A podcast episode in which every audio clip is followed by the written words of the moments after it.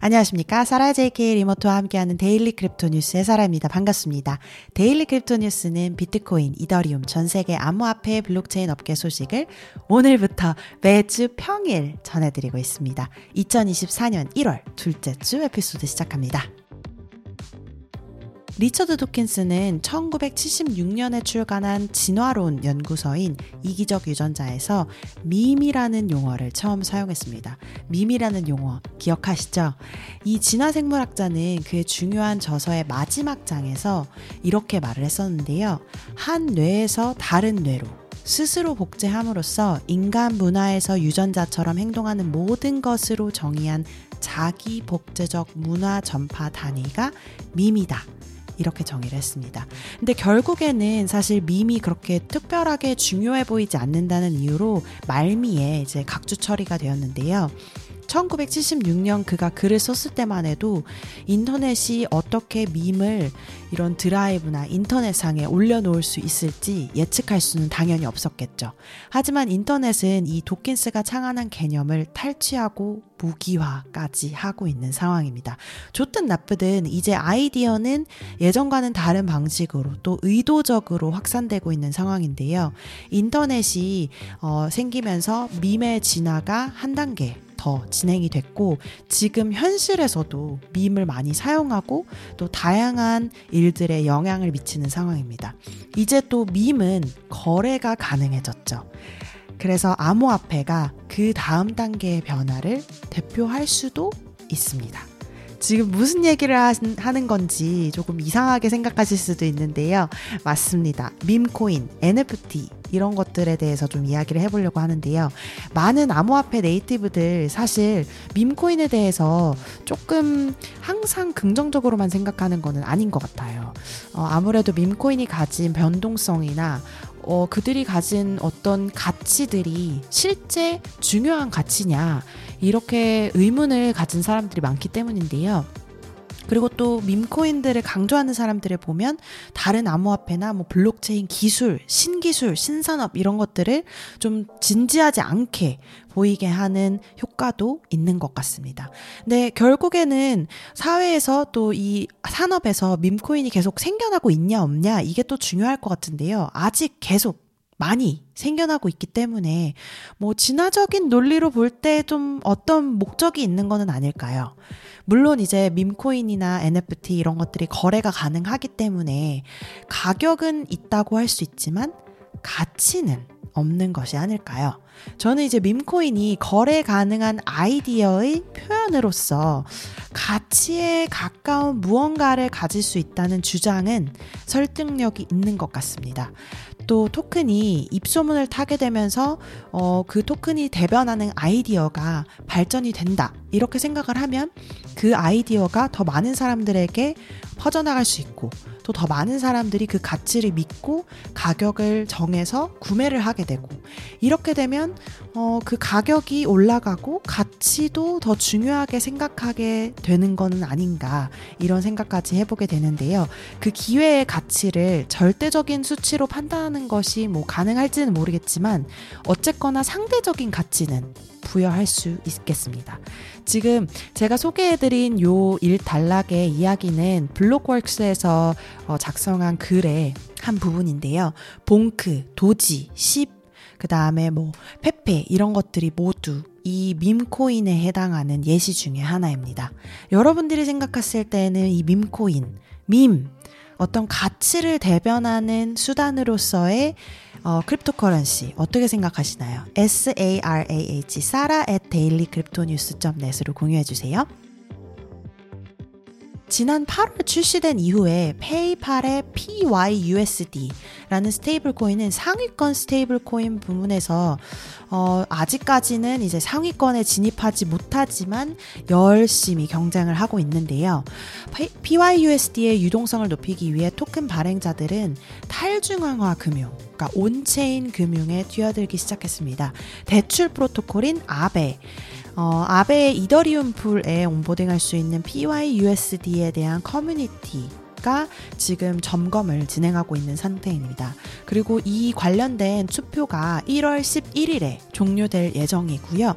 그 다음에 이제 Curve에서 PYUSD가 사용이 될지 이런 것들이 결정될 예정입니다. 근데 사실 어, PYUSD가 페이팔 브랜딩 때문에 많은 어, 인기를 얻고 있지만 실제로 사용되는 거는 다른 이제 주요 스테이블 코인인 테더와 서클의 USDC, USDT 이런 것들과는 전혀 이제 비교가 안 될 정도인데요.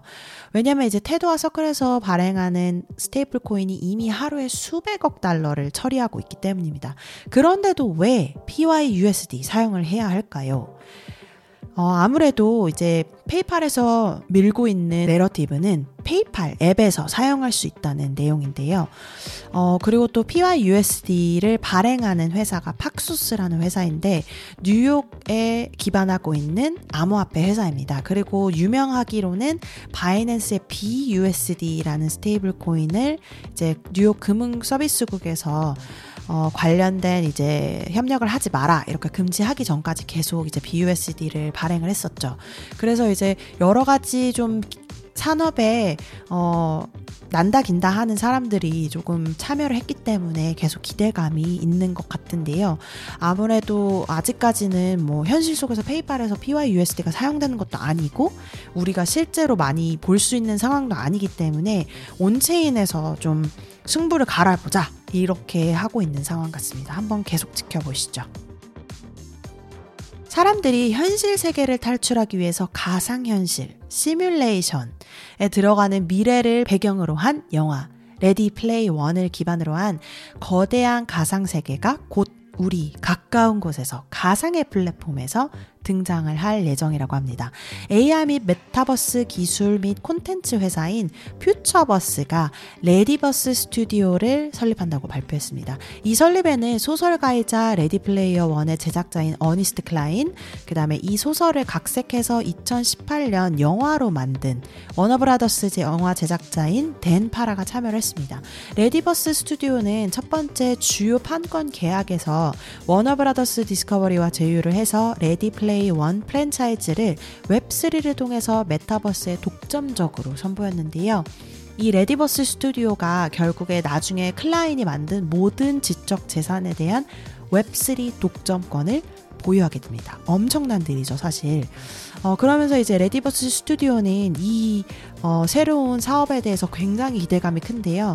할리우드 스튜디오, 탤런트, 뭐 브랜드 여러 가지 요소들이 새로운 수익원을 창출할 수가 있고 브랜드를 확장할 수가 있다. 그러니까 메타버스는 결국엔 새로운 하나의 세계잖아요. 그래서 그 안에서 지금 현실 세계에서 할리우드가 만들고 있는 영화, 뭐 여러 가지 제작사들 그리고 그 제작사들이 푸시하고 있는 어 스타들 뭐 마케팅 이 모든 것들이 다 메타버스에서 또 다시 진행될 수 있다면 엄청난 기회가 생기는 거겠죠. 그래서 또 소비자들에게도 마찬가지로 개방 형식의 메타버스가 있게 되는 거기 때문에 소비자들의 참여도 어, 가능할 것이고 거의 무한한 가능성이 있는 것이죠. 그래서 이렇게 어, 많은 기대감을 부풀리고 있는 것 같습니다. 셀레스티아 혹시 관심 가지고 계시나요? 지금 셀레스티아가 모듈성 블록체인에 초점을 맞춘 다른 프로젝트들의 airdrop을 받을 수 있는 커뮤니티로 많이 지정이 되고 있습니다. 셀레스티아는 Layer 2 블록체인이 구축할 수 있는 확장 가능한 기반을 제공하도록 설계된 모듈형 데이터 가용성 네트워크인데요. 일부 사용자들이 어, 지금 셀레스티아 토큰인 1티아, TIA만 스테이킹해도 곧 있을 airdrop에 참여할 자격이 주어진다고 합니다. 그래서 지금 airdrop 발표를 한 다음에 DeFi 사용자들이 엄청나게 티아를 어, 또 구매하고 staking을 하기 시작했습니다. 그래서 더 많은 프로젝트가 셀레스티아의 데이터 가용성 계층을 사용함으로써 이러한 추세가 좀 더 계속되지 않을까 이런 추측이 난무하고 있는데요. 어쨌거나 airdrop 발표 당일에는 약 12만 4천 명의 고유 staker가 있었네요. 1월 6일 기준 이 숫자는 50% 이상 증가해서 18만 6천 명 이상의 고유 스테이커를 기록했습니다. 엄청난 숫자죠.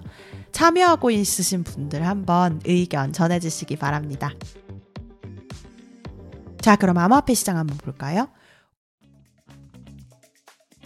공포와 탐욕 지수를 보면 76쪽으로 탐욕 지수 쪽으로 지난주보다 더 올라간 상태네요. 아마 뭐 ETF며 뭐며 여러 가지 이야기들이 지금 많은 상태인 것 같은데 어, 사람들이 어쨌든 가격이 올라가지 않겠냐 이런 분위기인 것 같습니다.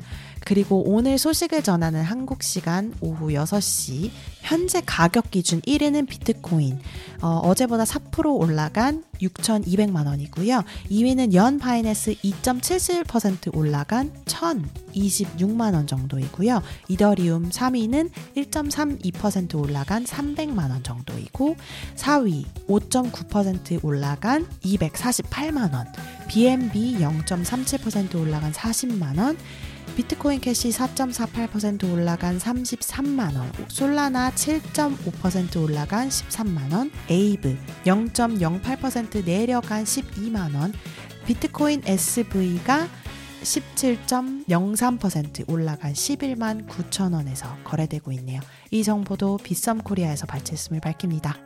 BitDegree 사이트에서 지금 제공하고 있는 top gainer, top loser 한번 확인해 보겠습니다.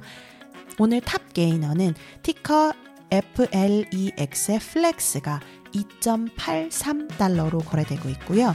crypto loser는 슈퍼워크 토큰 ticker GRND가 0.1254달러로 거래되고 있네요.